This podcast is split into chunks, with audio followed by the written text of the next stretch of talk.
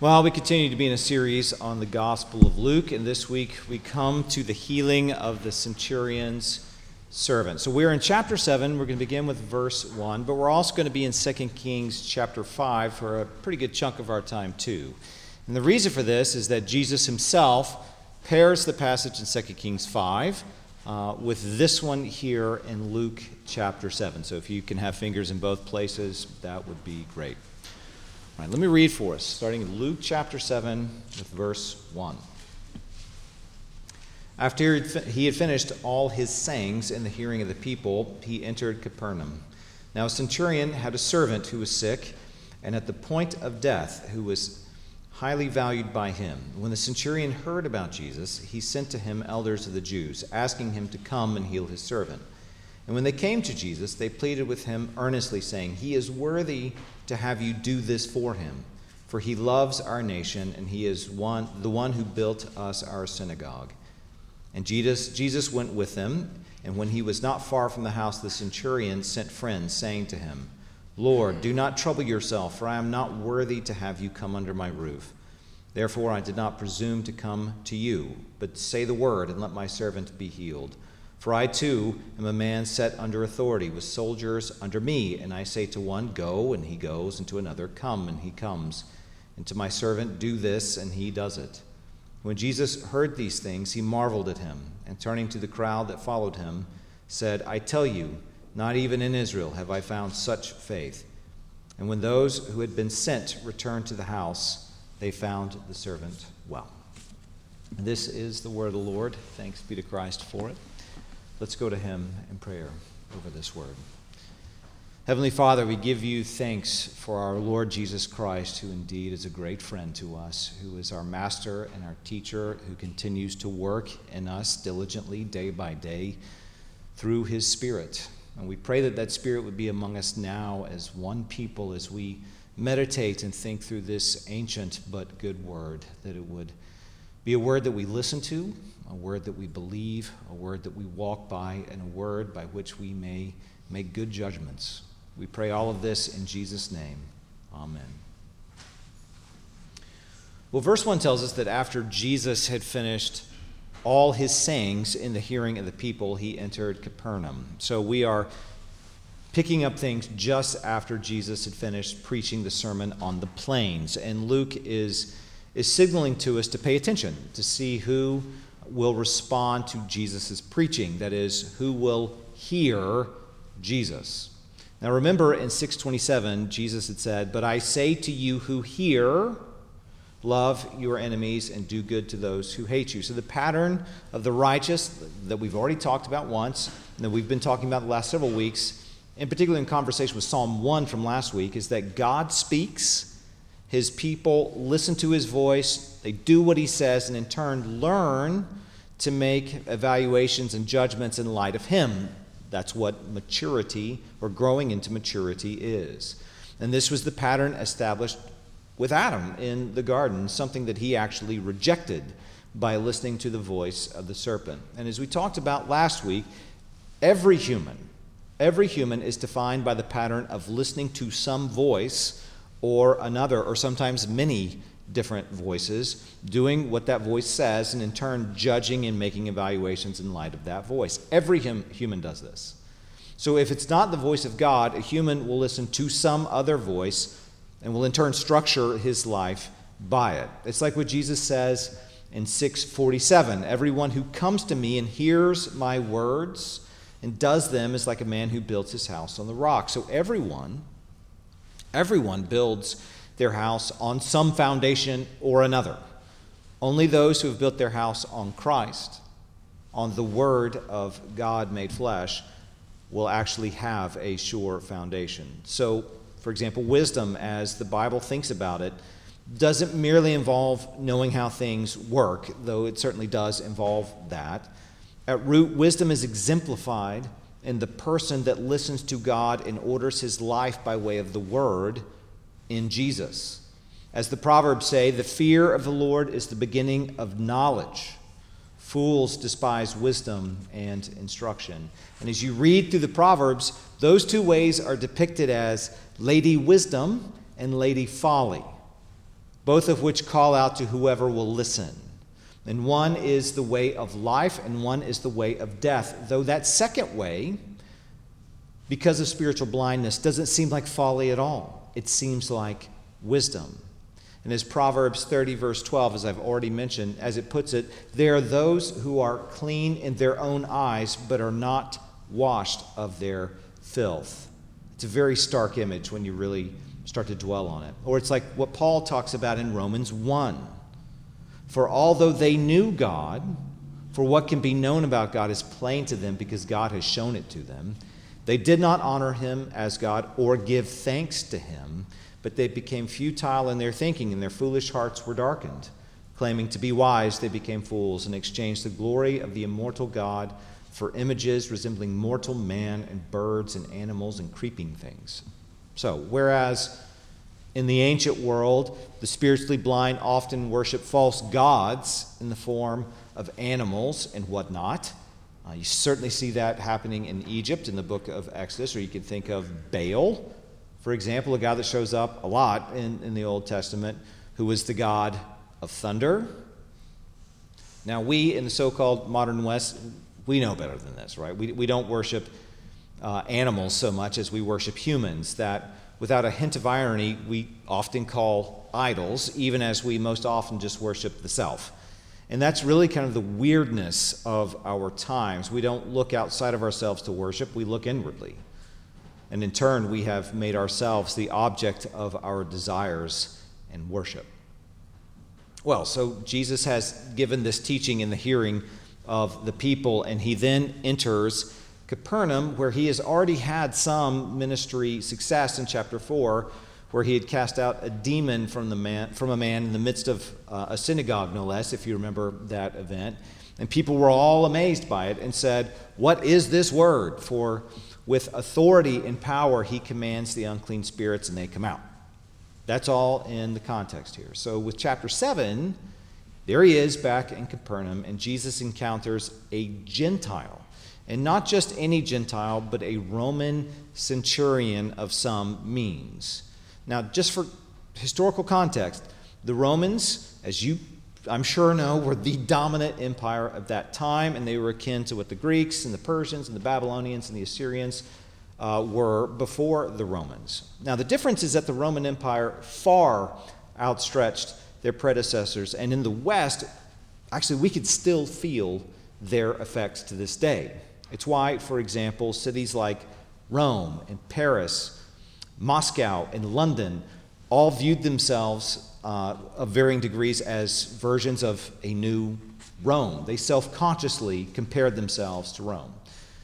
In Jesus' day, the Romans had conquered Judea and kept a, a small military force in place in order to exact taxes and revenue for Rome. And in the ancient world, one of the key reasons, it's not the only reason, but one of the key reasons for conquering other peoples or other nations was to get rich off of them. You took their stuff. So, this puts into context why tax collectors were so hated by the Jewish people. I mean, they levied heavy taxes on their own people in order to sustain not just the Roman military presence in Israel, but the Roman Empire more generally. So tax collectors got rich through essentially legalized theft of their own people in order to make the Romans even richer. So it's the exact opposite of the whole Robin Hood story. So just as people hated Matthew the tax collector, and, and rightly so, we would expect the Jews to hate a Roman centurion even more so. However, the details of chapter 7 make it clear that this centurion was a God-fearer. That is, even though he was not a Jew, he had converted to Judaism and had placed his faith in the God of Israel. Now, this was not unusual, even for the Old Testament.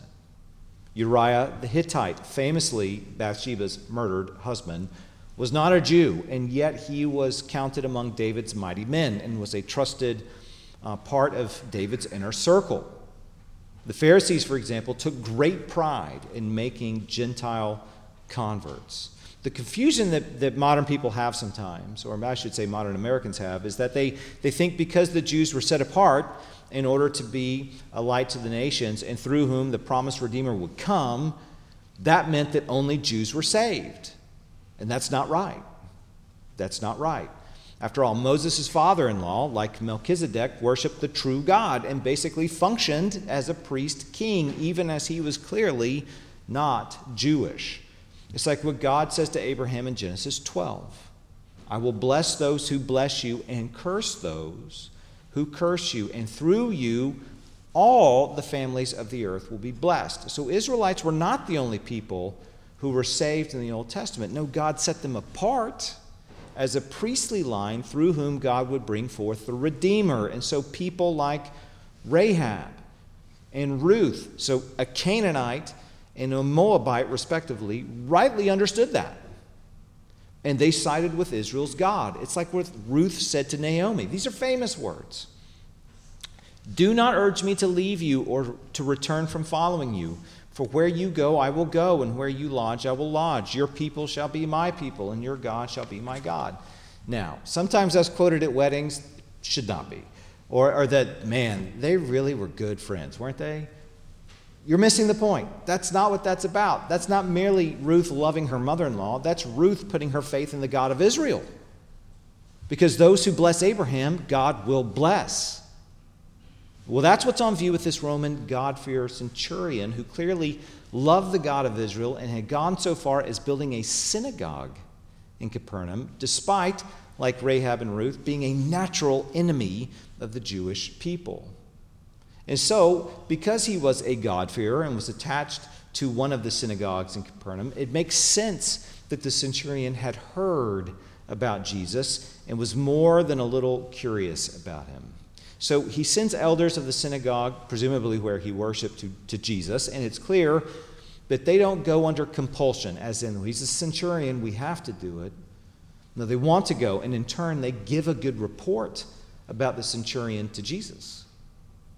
They say he loves our nation and built our synagogue, which seems to indicate both that as a, a good God-fearer, he kept the purity laws, he kept kosher.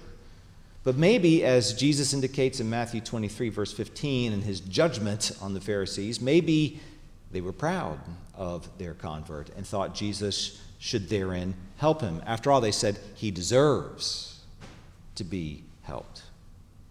Well, in verses 6 through 8, we read that when Jesus was not far off, the centurion sent friends to Jesus, saying, Lord, do not trouble yourself, for I am not worthy to have you come under my roof. So, the centurion did not presume to be worthy to come ask Jesus for anything, and instead sent the elders of the synagogue, who he perhaps assumed would surely have a better standing with Jesus than he did, simply because they're, they're Jewish elders. And in some sense, he was most likely keeping to Jewish practices at this time that taught that Gentiles and Jews could not mix. And so a Jew certainly would not go into a Gentile's house. And you see this, this same uh, cultural practice at work, for example, in Acts chapter 10 between Peter and Cornelius, or with the Sanhedrin, who refused to enter into Pilate's uh, residence. That said, uh, separation between Jew and Gentile is not part of the original laws found in Torah. That needs to be said. Otherwise, for example, Boaz would have been in sin with Ruth.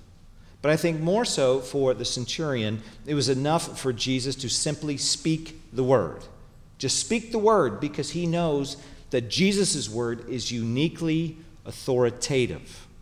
Now remember, previously in Capernaum, after that exorcism in the, exorcism in the synagogue, the Jewish people wondered about Jesus' word and where his authority and power came from. Here, the centurion, who is a man with some authority, recognizes the far greater authority that Jesus had, and in an attitude of humility, really akin to John the Baptist, does not think he is worthy to even be seen by Jesus, let alone to have Jesus in his home. And what's so telling about this is that, is that this was not the posture of the Jewish elders who sought Jesus out for him, let alone Jesus' hometown synagogue. So you need to ask the question who in this passage is the one who hears Jesus?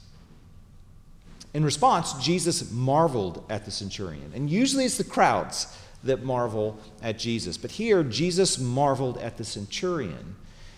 So think about it this way it's the elders, right, of the synagogue who know and teach the scriptures. That's why they're the elders. They are the ones who interact with Jesus on behalf of the centurion, and presumably they had already heard and witnessed Jesus to at least some extent. They also knew the situation with the centurion's servant, and they would also know after the fact both that his servant was healed and when he was healed.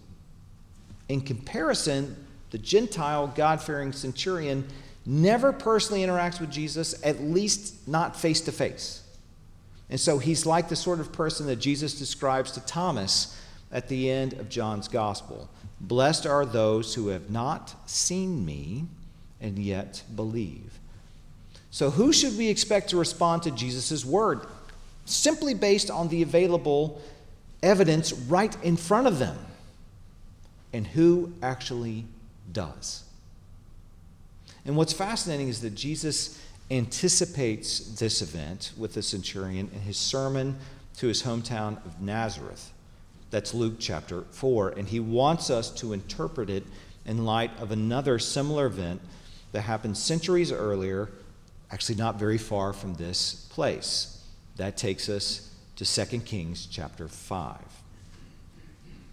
Now, in 2 Kings 5, we read about Naaman, the commander or general, really, of the army of the king of Syria, otherwise known as Ben Hadad.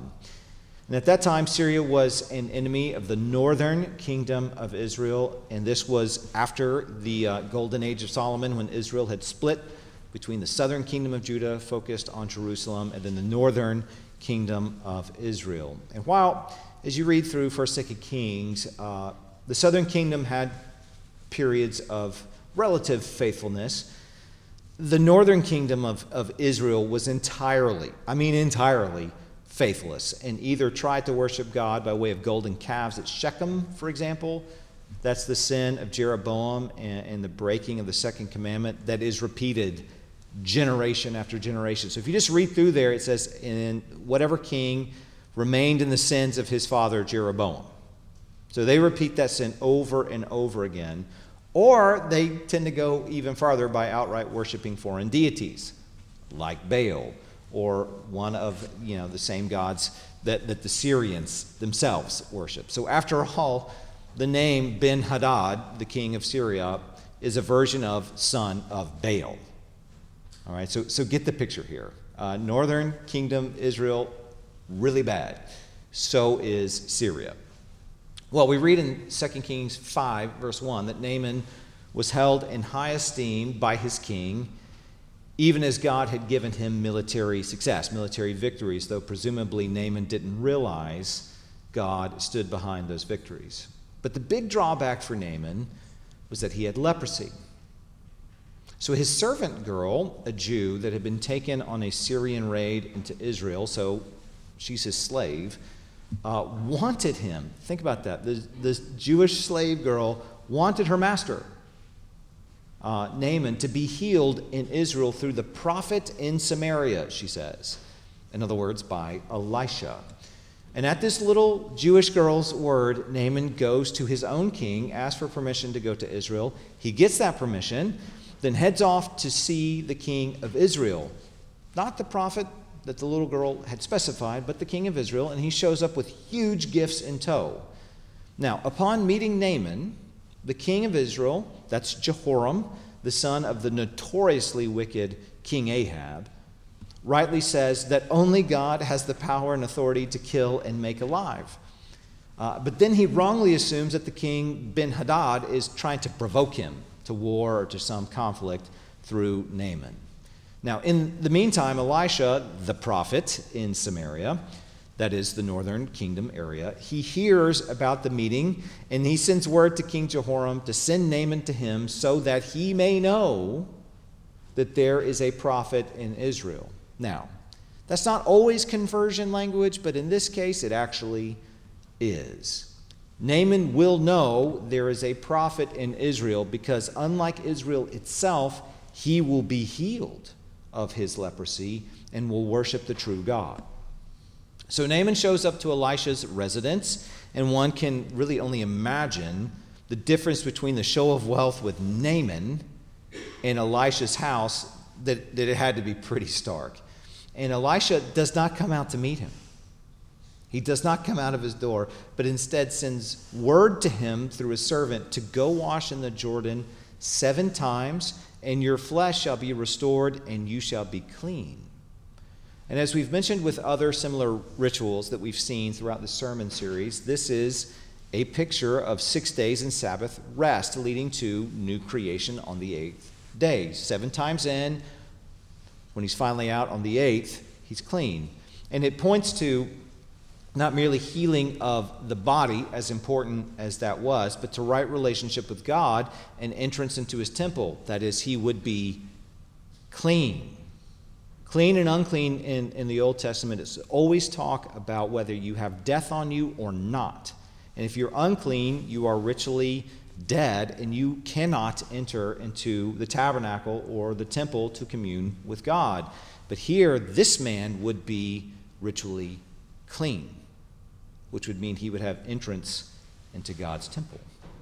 So Naaman is angered by Elisha's response, and he thought surely Elisha would speak to him face to face and do some kind of ritual or incantation over the leprosy, because that's what they would do in Syria. And besides, the rivers that feed his hometown of Damascus are far better than the Jordan. So why couldn't he just go wash in those rivers and be clean? So, in other words, why do I have to travel to this God and this place? I could have just stayed home. Aren't my gods just as good? So he leaves in a rage, but his servants prevail upon him, and they say, My father, it is a great word the prophet has spoken to you. Will you not do it? He has actually said to you, Wash and be clean. Well, there's the pattern. Again, God has spoken to you through his prophet. Listen to him, do what he says, and you will be clean. So Naaman lets go of his pride and he does according to Elisha's word, and his flesh was restored to him like the flesh of a little child, it says, the dream of all middle aged people, and he was in turn clean. That means that not only was he was his disease cured, he was declared ritually clean and was invited to God's presence. That's what's in view. So, in response, Naaman returns to Elisha and said, Behold, I know that there is no God in all the earth but in Israel, which is a confession of faith sort of language. So he's now a God fearing Gentile. In turn, he offers Elisha a gift that Elisha refuses multiple times. Naaman then asks for two mule, mule loads of earth from Israel. So imagine two big, oversized wheelbarrows uh, filled with topsoil, topsoil because he refuses to offer sacrifices to any other God than the true God of Israel. So get the picture. He wants to take Israel with him. He wants to take Israel with him. So this is a remarkable act of faith, especially in light of how faithless Israel was at that time. So, in other words, Naaman knew, like the Jews should have known, that there is no God but, but God. And like Ruth, Naaman wants to bind himself to this God and to his people, and in turn, he wants to set up an altar in Syria, complete with dirt from the promised land. The promised land is a down payment, really, on the whole earth that God's going to take it all back, every last bit of it. And thus, Naaman is a little light shining in the darkness of wicked Syria, the very thing that Israel was supposed to be among the nations and refused to do. Even so, Naaman recognized that he would be forced to accompany his king, Ben Hadad, the son of Baal, when he worshiped in the house of Rimmon. That is, while he actually engaged as the son of Baal in Baal worship. And he wanted to be forgiven for even stepping foot in that place. And the sad irony is, is that a Syrian healed of his disease, cleansed of his ritual death, and welcomed into God's presence, built an altar to Israel's God, complete with dirt from the promised land, and refused to worship Baal in Baal's temple. He did this even as Israelites in the promised land were not seeking to be cleansed of their sin and were busy building and worshiping in temples to Baal in rejection of the true God. It's crazy. Elisha, in response, says, Go in peace, which is another way of saying, Your God is with you, your sins are forgiven.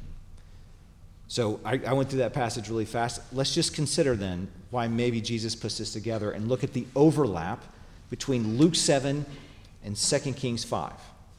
So in Luke, it's the Roman centurion's servant that is sick, and so the God fearing centurion, centurion seeks out Jesus, the prophet, to heal his servant. In 2 Kings, it is a Syrian Baal worshiping general who is sick who was urged by his Jewish slave to seek the prophet Elisha for healing. In Luke, the centurion sends the Jewish elders to Jesus to ask for help.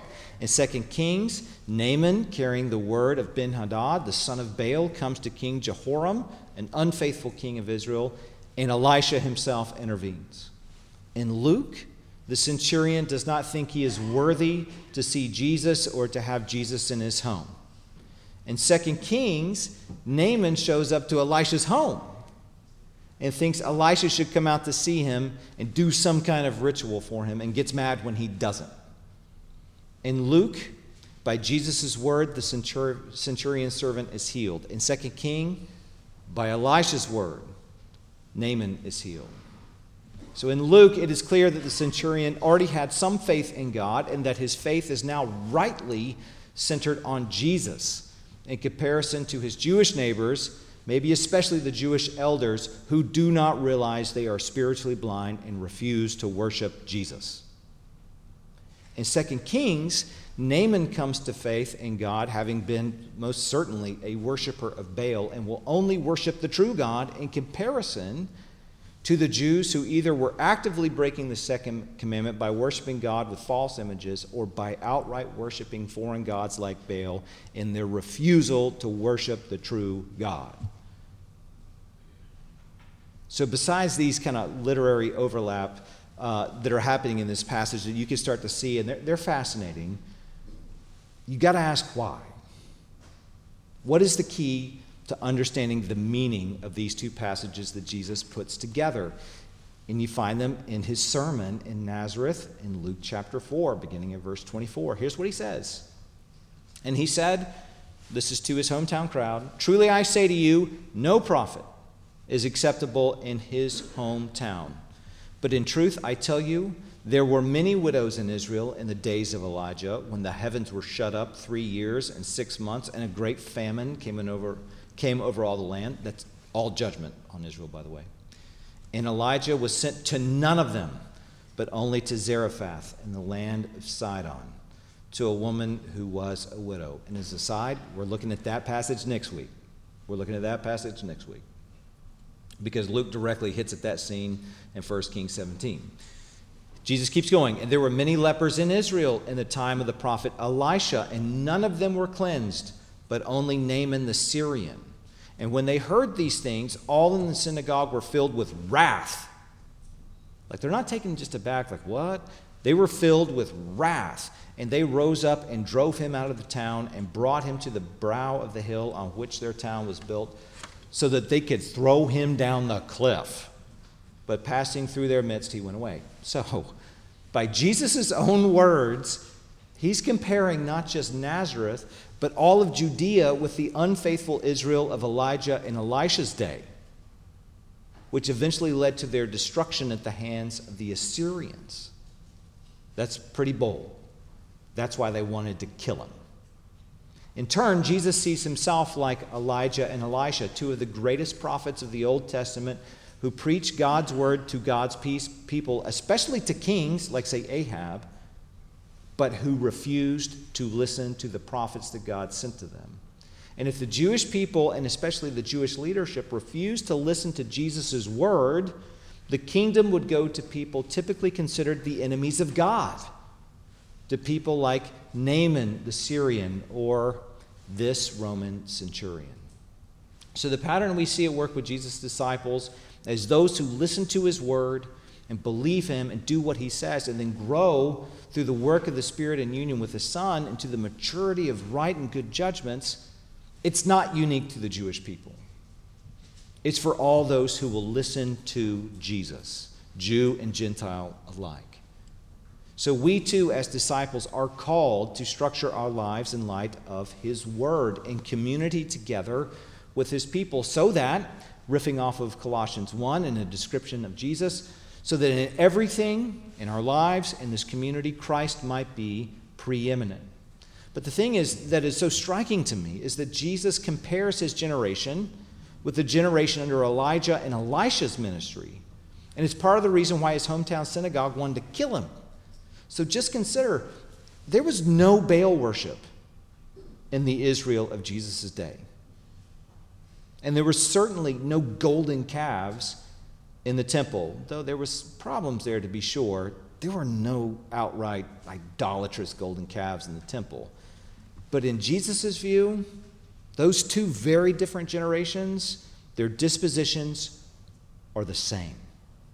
They're the same. So, to put it in terms of our own times, you know, here in South Central Alabama, I think we enjoy the very last, the very last remnants of cultural Christianity in the West, where most people at least appreciate to some extent broadly Christian beliefs and assumptions, as opposed to, say, how San Francisco or, or Portland is full on post Christian secularism. So, for example, it's not unusual for, for pastors to be called upon to pray before ball games. I, I do it multiple times a year for football and basketball. And when I do, I know a good portion of the people who bow their heads and remove their hats don't actually pray with me, even as they would claim to be Christian and maybe even think of themselves as Christian. My point is that our setting here in Butler County, you know, despite the obvious technical and cultural uh, differences that separate us from first century Palestine, which are pretty great, well, it's not all that different in terms of what Jesus identifies as chiefly an issue of the heart and where our treasure is, or what voices we listen to, and in turn, how we are living our lives.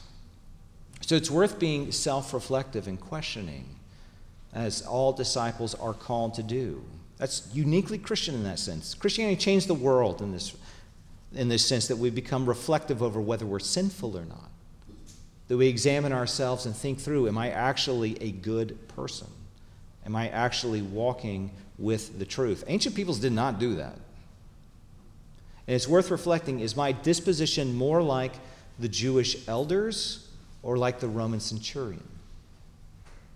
Is my life defined by listening to God's word and doing what he says, or am I like really the cultural Christian types of our county that, that see Jesus as kind of a chaplain for ball games? Good to get that prayer in there. Now we can move on and live our lives. And those, those differences are not merely matters of degrees, but a matter of the way of life and the way of death. So may we not be like the Pharisees of Jesus' day who believed they were clean in their own eyes. They believed it. And they made disciples in their own eyes, but they were actually covered in filth. So let those who have ears to hear, let us hear. Let me pray for us. Heavenly Father, we give thanks for the Word made flesh who has fully revealed you to us. We thank you for the Word that you have been speaking since the very creation and the foundations of this world. We thank you that you continue to speak through your Word that you have given to your people that is mightier than any two edged sword, that cuts to the very heart and the mind and the depths of every human who will listen. Lord, may we be a people who listen to the voice of Lady Wisdom, to the very Word of God, Jesus Himself. May we be shaped by that. May we be a people of repentance when we fail to listen. May we walk in your ways and love you most. We pray all of this in Jesus' name. Amen.